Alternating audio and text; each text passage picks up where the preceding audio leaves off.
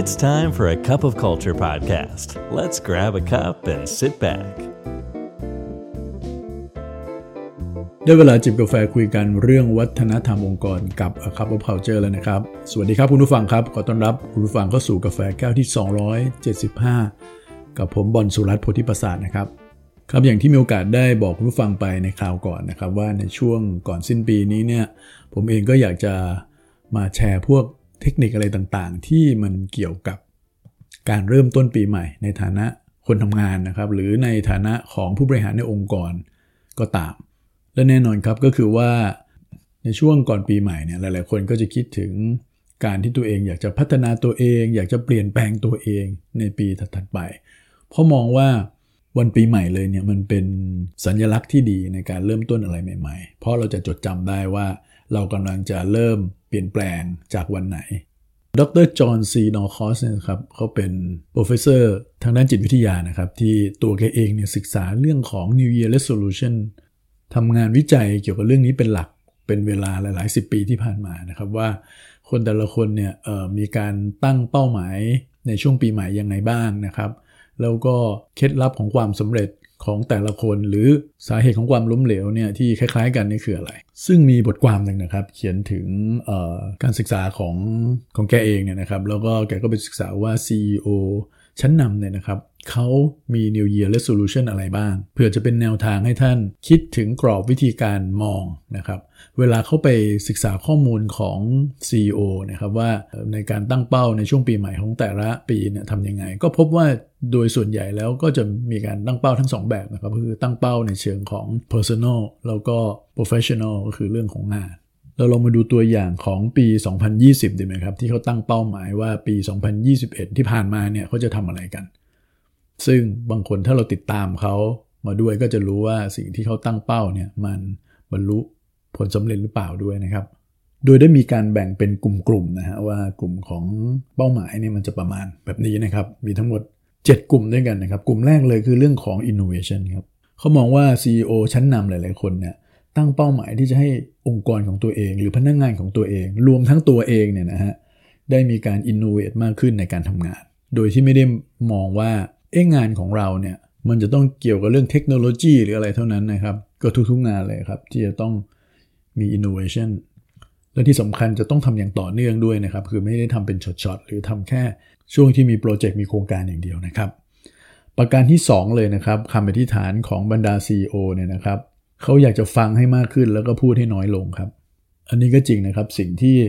พาตัวเองมาเป็น CEO ได้เนี่ยจุดหนึ่งก็อาจจะต้องเป็นคนพูดเยอะ มีความมั่นใจในตัวเอง กล้าคิดกล้าตัดสินใจถูกไหมครับ แต่การที่จะอยู่ในตำแหน่งนั้นได้อย่างยั่งยืนแล้วก็ engage พนักงานได้เนี่ยก็ต้องฟังเป็นด้วยนะครับเพราะฉะนั้นมันก็เป็นทักษะที่ CEO หลาย ๆ ท่านต้องเรียนรู้นะครับ เพราะมันอาจจะไม่ใช่ทักษะสำคัญที่พาเข้ามาถึงจุดนี้ก็ได้ ตัวอย่างโจนาธานแอนเดอร์สันนะครับซึ่งเขาเป็น CEO แล้วก็ co-founder ของ Candu นะครับอันนี้เป็นซอฟต์แวร์ที่เกี่ยวกับเรื่องของ CRM เนี่ยนะครับเขาบอกว่า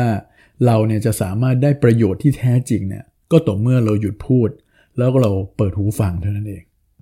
เพราะการที่เราเปิดปากพูดแต่เพียงอย่างเดียวเนี่ยเราจะไม่ได้อะไรใหม่เลยนะครับแต่ตอนที่เราเปิดหูฟังเนี่ยเราจะได้ยินครับได้ยินเสียงของลูกค้าได้ยินไอเดียใหม่ ๆ ซึ่งเขาก็ปรารถนาจะให้พนักงงานทำสิ่งนี้ด้วยนะครับนอกจากตัวเขาเองแล้วนะครับ กลุ่มที่ 3 ก็คือเรื่องของการให้ความสำคัญกับเรื่องคนให้มากขึ้น มากแต่จะมองเรื่องของธุรกิจเป็นหลักครับ อันนี้ก็คล้ายๆข้อเมื่อกี้ว่า CEO หลายๆคนก็อาจจะไม่ได้เก่งเรื่องคนนะฮะเก่งเรื่องธุรกิจ เก่งเรื่อง innovation นะครับ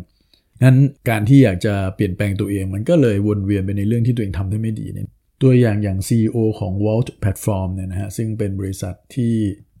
ทำซอฟต์แวร์ที่คอยมอนิเตอร์เรื่อง Ethics ต่างๆ ในการทำงานในองค์กรเนี่ยเขาก็ตั้งเป้าว่านะครับว่าในปีใหม่เนี่ยเขาก็อยากจะให้พนักงานเนี่ย shadow skill กันนะครับก็คือไปประกบกับเพื่อนร่วมงานที่ตัวเองคิดว่าเขามี skill อย่างใดอย่างหนึ่งที่เราสนใจ เป็นเป็น skill อะไรก็ได้ครับ เป็นสิ่งที่เราไม่มีนั่นเองแล้วก็ไป shadow กับเขาไป observe เขาว่าเขาทำยังไงนะฮะซึ่งอันนี้ตัว CEO เองก็จะเป็นแบบอย่างในเรื่องนี้เช่นเดียวกันที่จะทำเรื่องนี้ให้พนักงานดู กลุ่มที่4นี่จะเป็นอะไรที่เกี่ยวกับลูกค้านะครับ ตั้งเป้าไว้จะ customer centric มากขึ้นนะครับ เอาลูกค้าเป็นศูนย์กลางในการทำงาน และแน่นอนเวลาพูดถึงเรื่องนี้เนี่ยก็ต้องพูดถึง CEO ท่านนี้คือเจฟเบโซนะครับ CEO ของ Amazon นะครับอันนี้ก็จะเป็นเขาเรียกอะไรฮะความตั้งใจของเขาทุกๆ ปีแหละครับ ที่จะพัฒนาในเรื่องของ customer centric ให้มากขึ้นและมากขึ้น เพราะว่าเขามีเป้าหมายเลยครับว่าเขาจะต้องเป็นบริษัทที่มีลูกค้าเป็นศูนย์กลางมากที่สุดในโลกอ่า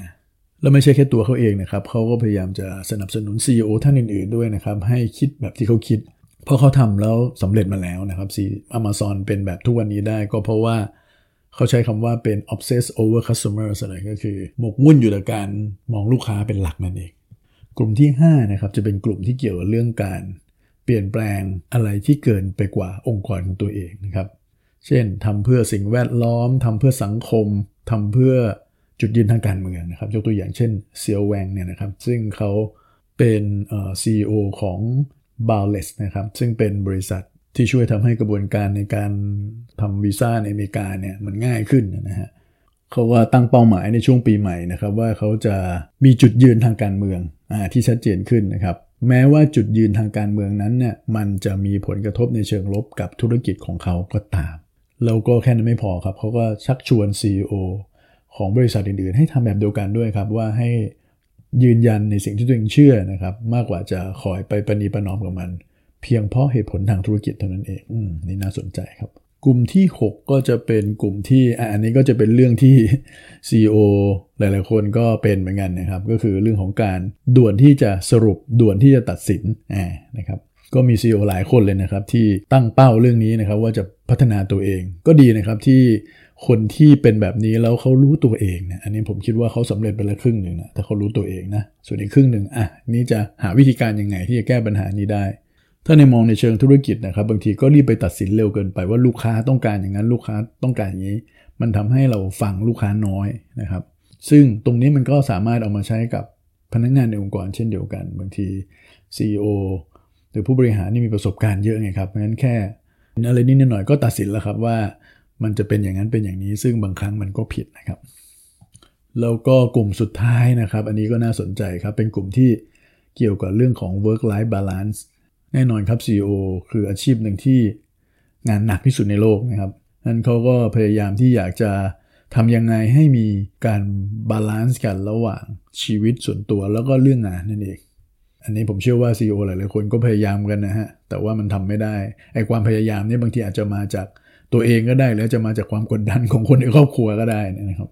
อย่างคริสเบียร์ดเนี่ยนะฮะ ซึ่งเป็น CEO ของ Mozilla Mozilla นี่เป็นบริษัทที่ทำให้ตัวเบราว์เซอร์ Firefox นั่นเองนะครับคริสเองก็บอกว่าเขาจะพยายามสุดความสามารถเลยนะครับ ที่จะ ทำต่อไปอแสดงว่าเขาทำได้ดีขึ้นแล้วนะครับ ในปีที่ผ่านมาเขาอยากจะมี work life balance ที่ดีขึ้นอีกนะครับเพราะเขาเชื่อว่าชีวิตเนี่ยมันเป็นเรื่องของการวิ่งแบบมาราธอนไม่ใช่การวิ่งแบบ sprint นะฮะหรือการวิ่งในระยะสั้นนั่นเองนั้นถ้าเราไม่ balance ให้ดีเนี่ยมันก็กลายเป็นว่าเราก็จะยืนในระยะยาวไม่ได้นะครับในความเป็นจริง อันนี้ก็เป็น 7 กลุ่มของ ความตั้งใจหรือ New Year Resolution นะฮะของ CEO นะครับที่ศึกษาโดยจอห์นซีนอร์ครอสนั่นเองนะครับนี่ตัว professor ท่านนี้เองเนี่ยก็ยังให้เทคนิคนะครับ เพราะว่าเขามีโอกาสได้ทำวิจัยเกี่ยวกับเรื่อง New Year's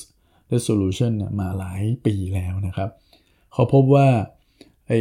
ความตั้งใจในช่วงปีใหม่ที่มักประสบความสำเร็จเนี่ยมันจะมีขั้นตอน 3 ขั้นตอนด้วยกันก็คือขั้นตอนก่อน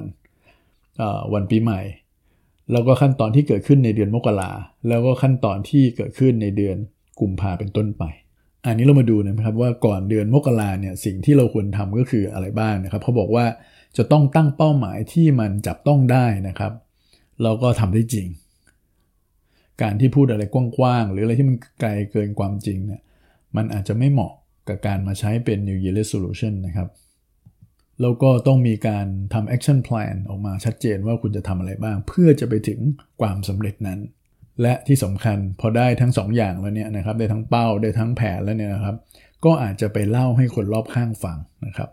หรือทุกวันนี้เรามีโซเชียลมีเดียนะครับ ก็ประกาศไปใน Facebook เราเลยก็ได้ครับ ว่าเราจะทำอย่างนั้นทำอย่างนี้ให้โลกรู้ไปเลยนะครับ ถ้าเราไม่ทำก็จะได้มี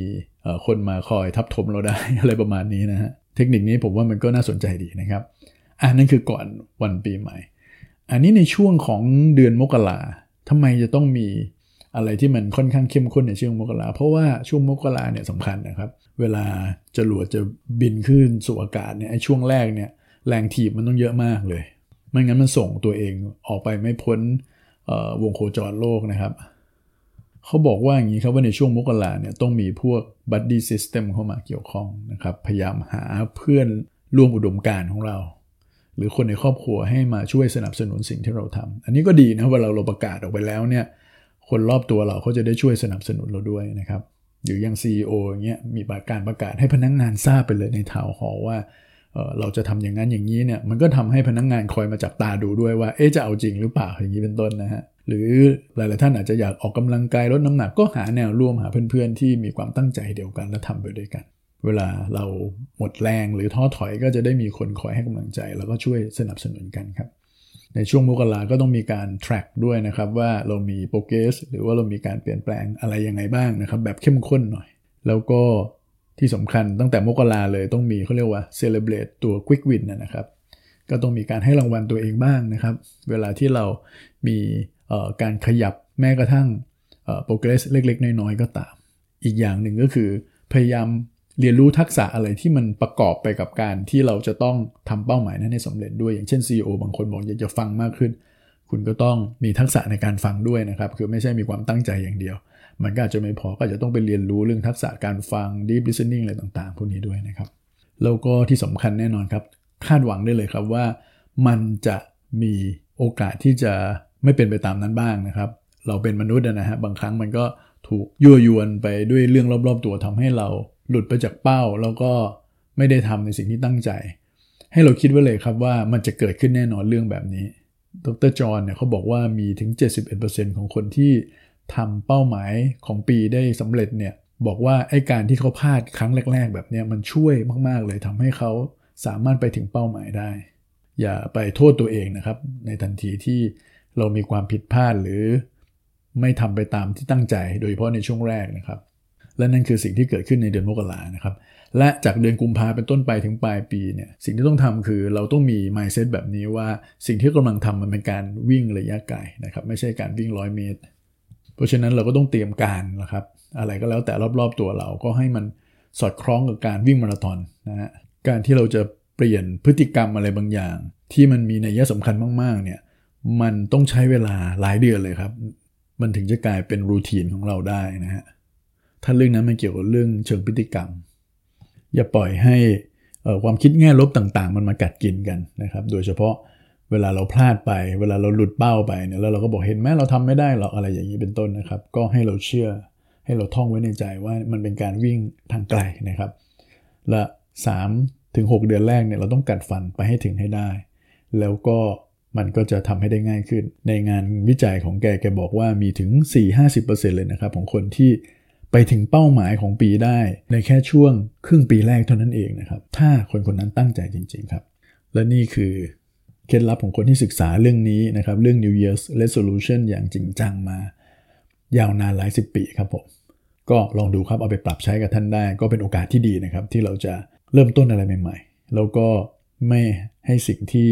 มันผิดพลาดนะครับ หรือสิ่งที่เราทำแล้วมันไม่เวิร์กแล้วเราก็ล้มเลิกไปหลาย ๆ ปีแล้วเนี่ยมันมากัดกินชีวิตเรานะครับ เอาใหม่ครับคุณผู้ฟังครับ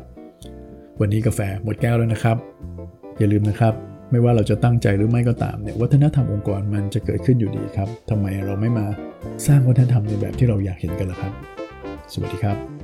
And that's today's cup of culture. See you again next time.